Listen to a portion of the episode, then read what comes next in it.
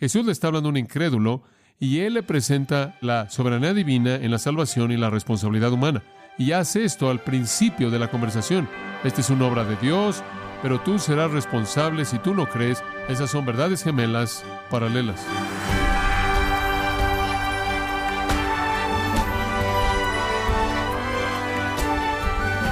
Bienvenido a esta edición de Gracia a vosotros con el pastor John MacArthur.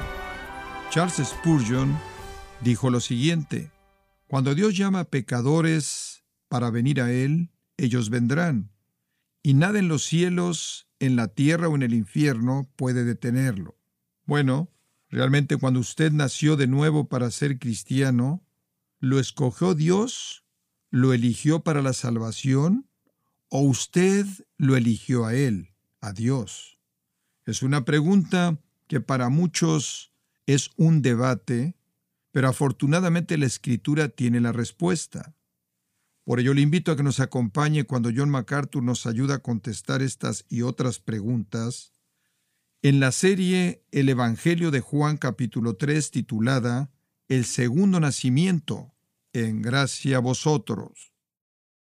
Abra su Biblia si es tan amable y acompáñeme al tercer capítulo de Juan. La conversación entre Jesús y Nicodemo en los diez versículos de apertura, en donde Jesús le habla acerca de nacer de nuevo, nacer de arriba, del nuevo nacimiento. Es una obra de Dios, es una obra divina, es una obra de gracia soberana y poder soberano, es una obra monergista, unilateral de Dios, que no es una obra sinergista en donde usted tiene a Dios participando con el hombre, no es una especie de labor conjunta entre la voluntad y el poder del hombre, la voluntad y el poder de Dios. Es una obra singular de Dios mediante la cual Él desciende del cielo irresistiblemente trae un llamado, un llamado que llamamos el llamado eficaz en el corazón del pecador, trae al pecador a sí mismo, regenera ese pecador y después justifica ese pecador, santifica ese pecador y después glorifica ese pecador. Es una obra de Dios. El nuevo nacimiento es nacer de arriba, en la ilustración misma del nacimiento, presente el punto porque nadie participa en su propio nacimiento. Usted no participó en su nacimiento físico, usted no participó en su nacimiento espiritual, es una obra de Dios, un milagro divino, un milagro de creación. Versículos 1 al 10 con Nicodemo. Nuestro Señor continúa hablando a Nicodemo, pero más allá de Nicodemo, porque conforme usted comienza en el versículo 11, los pronombres están en plural, conforme él dice, digo a vosotros. En el versículo 11, el pronombre es plural. Entonces lo amplía más allá de Nicodemo para cualquier otra persona que estuvo ahí escuchando y a todo mundo quien jamás leerá esto. Retomamos el monólogo, la conversación termina en el versículo 10. Nicodemo no tiene nada más que decir, pero Jesús entonces habla de los versículos 11 al 21. Lo que quiero que note aquí el énfasis, de cierto, de cierto os digo, que lo que sabemos hablamos y lo que hemos visto testificamos y no recibís nuestro testimonio. Esa es una indicación de que Nicodemo no aceptó lo que Jesús dijo acerca del nuevo nacimiento. Ese es el post-mortem en esa parte de la conversación. No lo aceptaste, eso explica la ignorancia de los versículos 9 al 10. Nicodemo no entiende. ¿Cómo puede ser esto? Y Jesús le dice, ¿eres tú el maestro de Israel y no entiendes estas cosas? La razón por la que no entiende la ignorancia es el producto de la incredulidad y entonces Él no es un creyente. Ustedes no aceptan nuestro testimonio. Después nuestro Señor procede a decir, si les dije cosas terrenales y no creen, ¿cómo entenderán si les dijera cosas celestiales? Nadie subió al cielo sino el que descendió del cielo, el Hijo del Hombre, que está en el cielo. Y como Moisés levantó la serpiente en el desierto, así es necesario que el Hijo del Hombre sea levantado, para que todo aquel que en él cree no se pierda, mas tenga vida eterna porque de tal manera amó Dios al mundo que ha dado su Hijo unigénito para que todo aquel que en él cree no se pierda, mas tenga vida eterna. Martín Lutero llamó ese versículo el Evangelio en miniatura, el versículo más conocido en la Biblia. Después, versículo 17, porque no envió Dios a su Hijo al mundo para condenar al mundo, sino para que el mundo sea salvo por él. El que en él cree no es condenado, pero el que no cree ya ha sido condenado, porque no ha creído en el nombre del unigénito Hijo de Dios. Y esta es la condenación, que la luz vino al mundo, refiriéndose a Cristo, vino al mundo y los hombres amaron más las tinieblas que la luz, porque sus obras eran malas. Porque todo aquel que hace lo malo aborrece la luz, y no viene a la luz para que sus obras no sean reprendidas. Mas el que practica la verdad viene a la luz, para que sea manifiesto que sus obras son hechas en Dios. Ahora, si hay una palabra que salta de la página conforme leía eso, tuvo que ser la palabra creer, porque aparece siete veces. En los primeros diez versículos vimos que el término nacer de nuevo apareció cinco veces. Nacer de nuevo, nacer de arriba, hablando de esa obra de gracia divina, sobrenatural, soberana, milagrosa de regeneración llevada a cabo por Dios. Ese fue el tema del 1 al 10, el nuevo nacimiento, regeneración. El tema aquí es la fe, creer. Y entonces hemos identificado este mensaje como sola fide, la frase en latín para fe únicamente. Ese es un término clásico usado para describir la doctrina que es enseñada en los versículos 11 al 21, remontándose a la Reforma. Si usted regresa al siglo XVI, XVII, cuando se aclaró el Evangelio, cuando la Reforma se llevó a cabo, hubieron cinco solas que los reformadores identificaron. Esas cinco solas se convirtieron en los distintivos de la Reforma y realmente son las solas sobre las cuales el protestantismo está fundado y un entendimiento verdadero del Evangelio. Los reformadores, en primer lugar, presentaron sola escritura en contraste a la Iglesia Católica Romana. Afirmaron que solo hay una revelación divina, las escrituras únicamente, sola escritura, no lo que es afirmado ex catedra por parte del Papa, no el producto de los concilios de la Iglesia, no el magisterio colectivo de la tradición católica romana.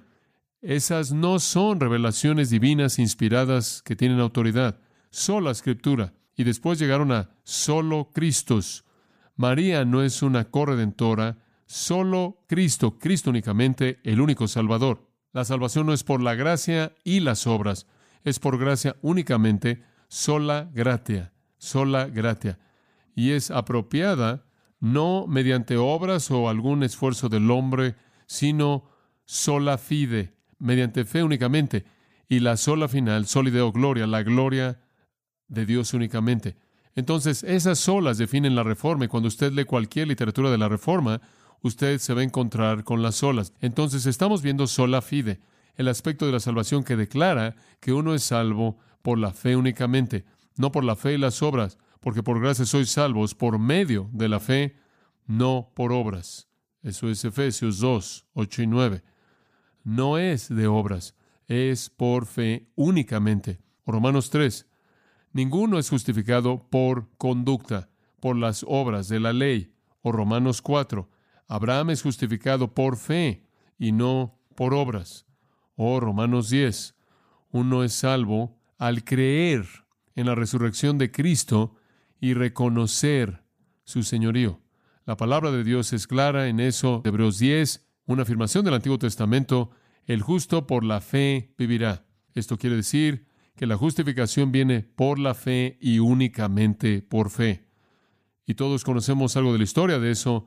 Ese fue el gran descubrimiento que Martín Lutero hizo, que echó a andar la reforma, y él en cierta manera fue el gatillo para echarla a andar y rugió en contra de la Iglesia Católica Romana y el protestantismo, nombrado así como una protesta en contra del catolicismo, nació y el Evangelio verdadero fue recuperado. La salvación viene mediante la fe únicamente, no mediante fe más obras, mediante la fe únicamente. Eso es lo que Juan está diciendo en los versículos 11 al 21. Él está diciendo Nicodemo y más allá de Nicodemo, usando esos pronombres en plural, Digo a todos ustedes, esto es a cualquier otra persona que estuvo de pie ahí con Nicodemo, incluyendo sus propios discípulos, y les digo a todos aquellos que jamás leerán esto, que ustedes serán salvos únicamente por la fe. Versículo 15, todo aquel que en él cree tenga vida eterna. Versículo 16, para que todo aquel que en él cree tenga vida eterna. Versículo 18, el que en él cree no es condenado. Tiene que ver con creer, tiene que ver con la fe y la fe únicamente. Esto es coherente con el propósito de Juan. Juan presentó su propósito al final de su Evangelio en Juan 20:31. Estas han sido escritas, esto es el Evangelio entero, estas se han escrito para que creáis que Jesús es el Cristo, el Hijo de Dios, y para que creyendo tengáis vida en su nombre. Juan de manera coherente dice que la vida eterna, esto es el perdón de los pecados, la reconciliación con Dios, la esperanza del cielo, viene aquellos que creen. Es únicamente por la fe. Ahora, lo que es fascinante de esto es el hecho de que viene después de los versículos 1 al 10. Simplemente piensa en esto. Jesús le está hablando a un incrédulo. Él está hablando a un hombre quien está en una religión defectuosa, hereje, apóstata. Él está deseando llevar a ese hombre a un conocimiento de la verdad. Y como consecuencia le dice tres veces en esta conversación, a lo largo del versículo 11, de cierto, de cierto, lo cual es una manera de decir, en contraste a todo el error que llena tu mente, el error que tú has aprendido y después lo has enseñado como el maestro en Israel, quiero decirte la verdad.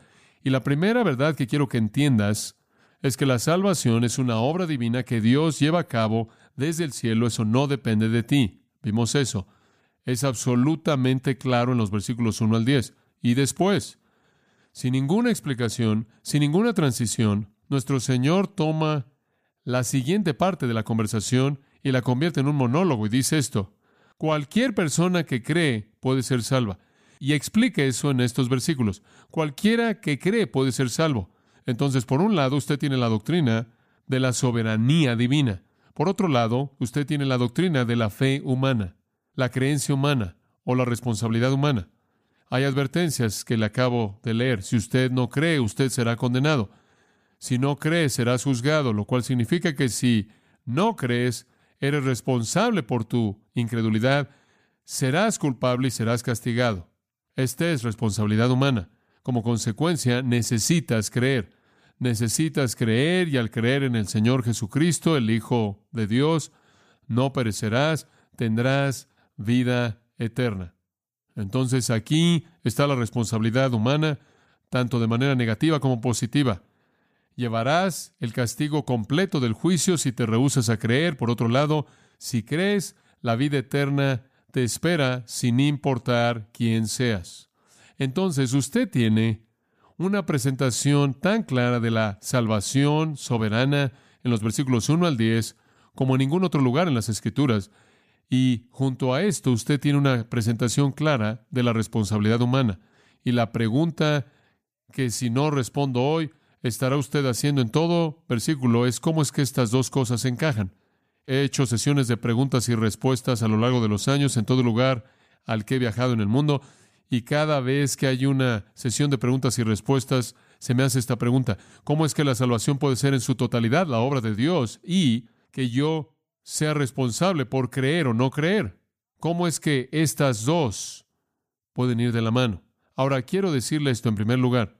La mayoría de la gente, al evangelizar, evita esa pregunta en su totalidad, asumiendo que los cristianos que han sido cristianos por mucho tiempo ni siquiera quieren enfrentar esa pregunta, hacen lo que pueden para evitar que un incrédulo piense en esto. Y habrán estado haciendo exactamente lo opuesto de lo que Jesús hizo. Jesús le está hablando a un incrédulo y él le presenta las dos verdades paralelas, gemelas, de la soberanía divina en la salvación y la responsabilidad humana. Y hace esto al principio de la conversación. Esta es una obra de Dios, únicamente una obra de Dios pero tú serás responsable si tú no crees y tú eres llamado a creer y la vida eterna te espera si crees.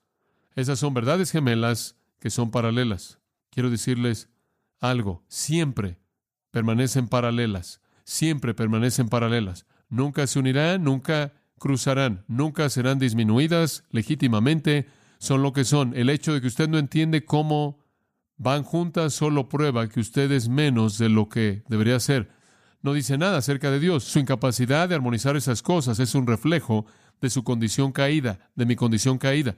La gente continuamente me pregunta, ¿cómo armonizas esas?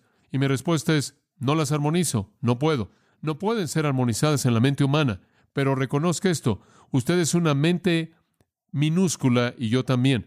Y de manera colectiva somos minúsculos comparados con la mente infinita, vasta y limitada de Dios. Y lo único que le puedo decir es que en la palabra de Dios estas verdades son paralelas. Y la respuesta es creer en ambas con todo su corazón. Y una de ellas, la soberanía divina, va a informar su adoración y la otra, la responsabilidad humana, va a motivar su evangelismo. Entonces, ¿cómo debemos entender estas cosas? Quiero hablar de este asunto en particular porque, como dije, si no lo hago, en todo versículo usted va a tener este dilema en su mente acerca de cómo es que esto funciona. ¿Cómo podemos estar diciendo estas cosas acerca de que debe creer si usted cree que puede ser salvo y hacer que encaje eso con lo que ya sabemos de la soberanía divina en la salvación? ¿Cómo es que esas cosas se unen? No se unen. Lo vuelvo a decir, son verdades paralelas. Ambas son verdad. He vivido por mucho tiempo y he visto todo esfuerzo imaginable, todo esfuerzo concebible por armonizar esas cosas por parte de personas, personas bien intencionadas, personas muy dotadas, predicadores bien conocidos, teólogos, escritores, comentaristas que han tratado de armonizarlas. Cualquier persona que trata de armonizar esas dos cosas destruye la una o ambas o la otra. Usted no las puede cambiar, no puede alterarlas, usted debe estar contento con creer ambas. Ahora, ¿cómo puedo ayudarle a enfrentar eso? No puedo armonizarlo, no puedo resolver su dilema, no puedo responder la paradoja aparente. Entonces, ¿con qué me quedo?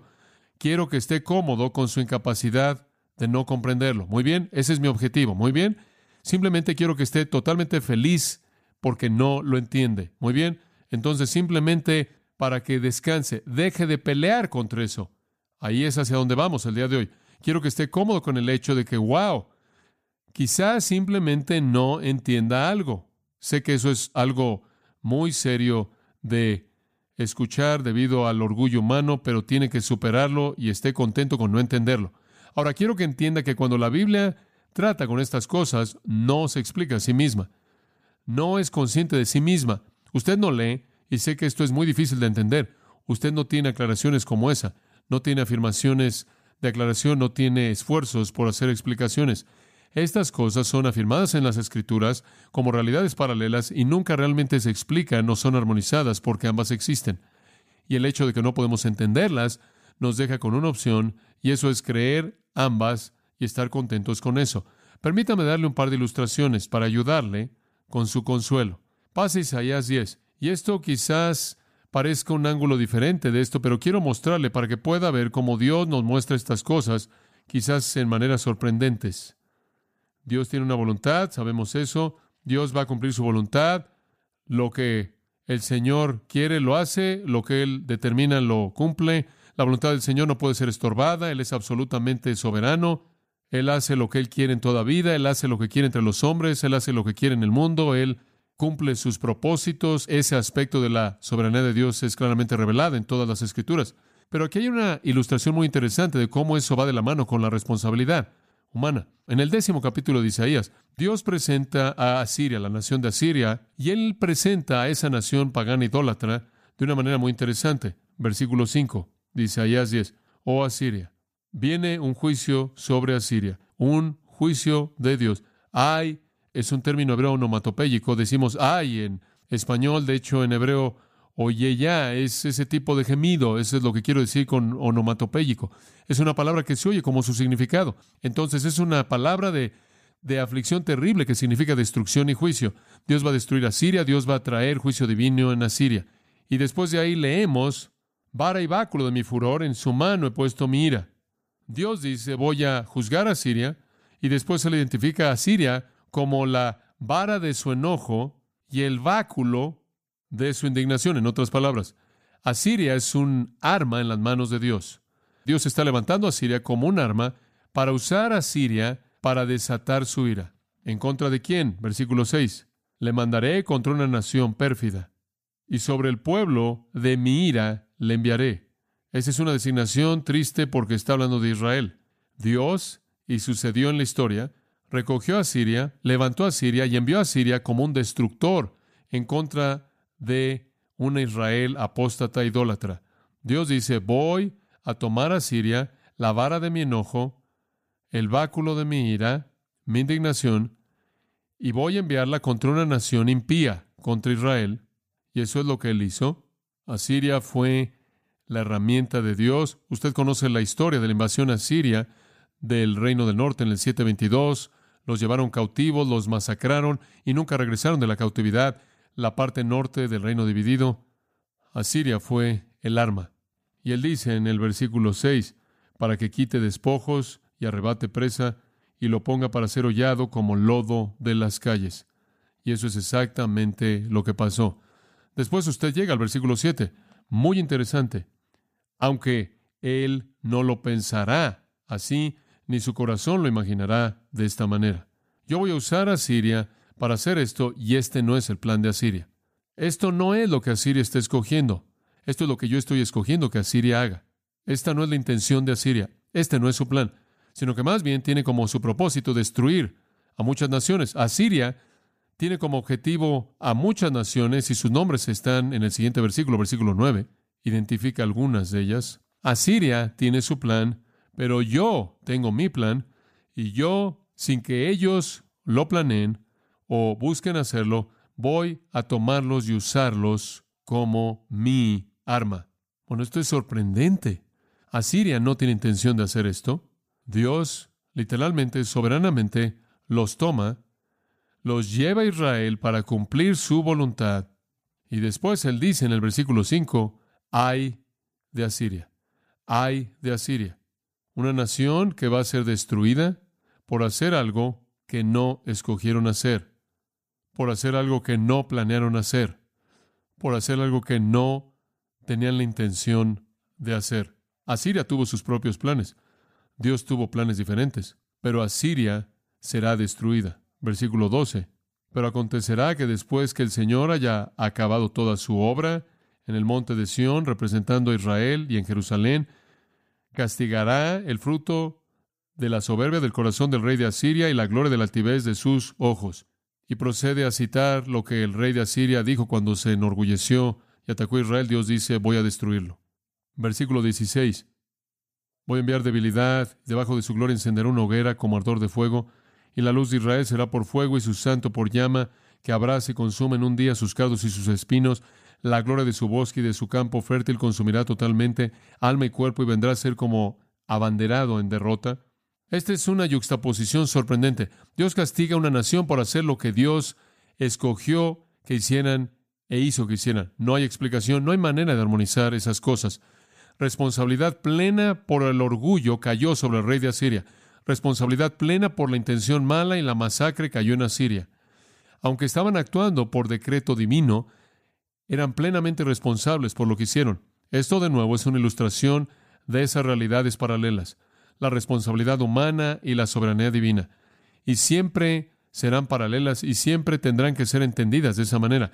Los pecadores tienen el peso pleno de la responsabilidad de sus actos de desafío en contra de Dios, aun cuando Dios los está usando para cumplir sus propósitos. Y sin embargo, todas las cosas son decretadas y determinadas por Dios en su fin determinado. Permítame llevarlo al Nuevo Testamento por un momento. Pase a Mateo capítulo 11. Mateo capítulo 11. Y este puede presentar el punto de manera más clara. Mateo capítulo 11, versículo 27. Este es un versículo de soberanía divina.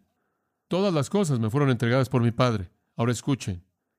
Y nadie conoce al Hijo sino el Padre, ni al Padre conoce a alguno sino el Hijo, y aquel a quien el Hijo lo quiera revelar. ¿Ve eso?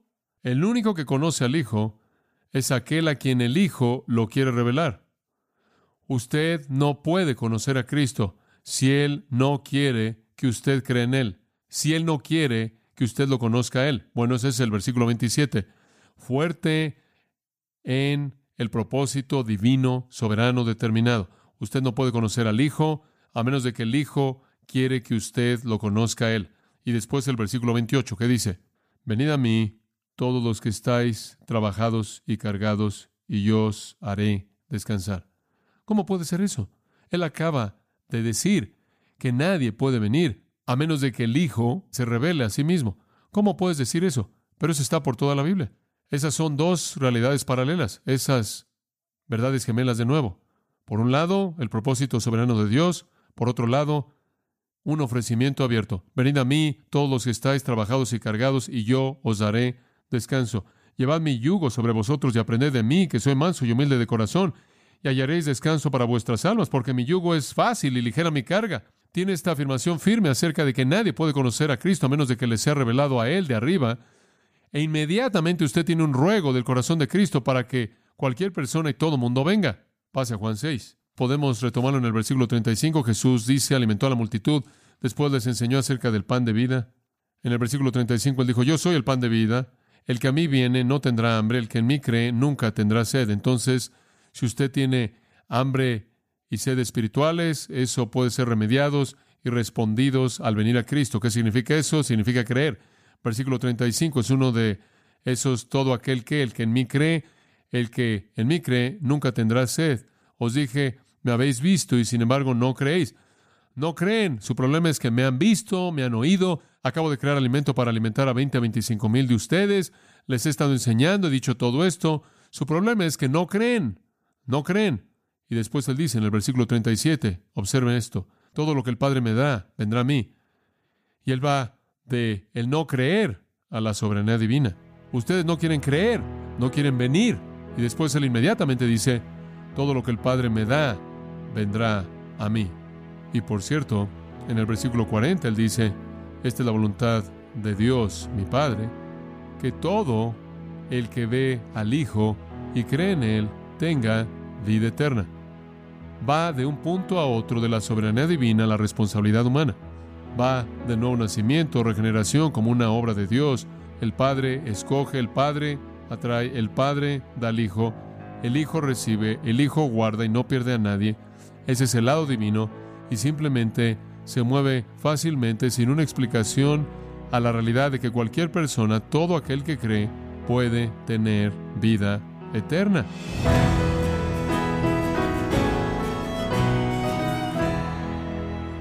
Ha sido el pastor John MacArthur en la serie titulada El Segundo Nacimiento, En Gracia a Vosotros.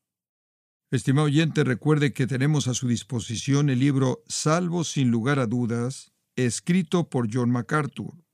Puede obtener su copia de Salvo sin lugar a dudas en gracia.org o en su librería cristiana más cercana. Le quiero recordar que puede descargar en audio transcripción gratuitamente los sermones de esta serie, El Segundo Nacimiento, así como todos aquellos que he escuchado en días, semanas o meses anteriores en gracia.org. Si tiene alguna pregunta o desea conocer más de nuestro ministerio, como son todos los libros del pastor John MacArthur en español o los sermones en CD que también usted puede adquirir, escríbanos y por favor mencione la estación de radio por medio de la cual usted nos escucha en gracia a vosotros. Es importante conocer no solo el país y ciudad de donde usted nos escucha, sino también la radio. Para quienes contactan nuestro ministerio por primera vez, pueden solicitar una copia del mensaje de promoción sin costo alguno, un mensaje por oyente únicamente. Si usted vive en los Estados Unidos o Puerto Rico, escríbanos a Gracia Vosotros, P.O. Box 4000, Panorama City, California 91412 o puede escribirnos a través del siguiente correo electrónico radio arroba Queremos agradecerle su tiempo y sintonía en nombre de John MacArthur y del personal de este organismo e invitarle para que nos acompañe en la próxima edición y así juntos continuar desatando la verdad de Dios un versículo a la vez en gracia a vosotros.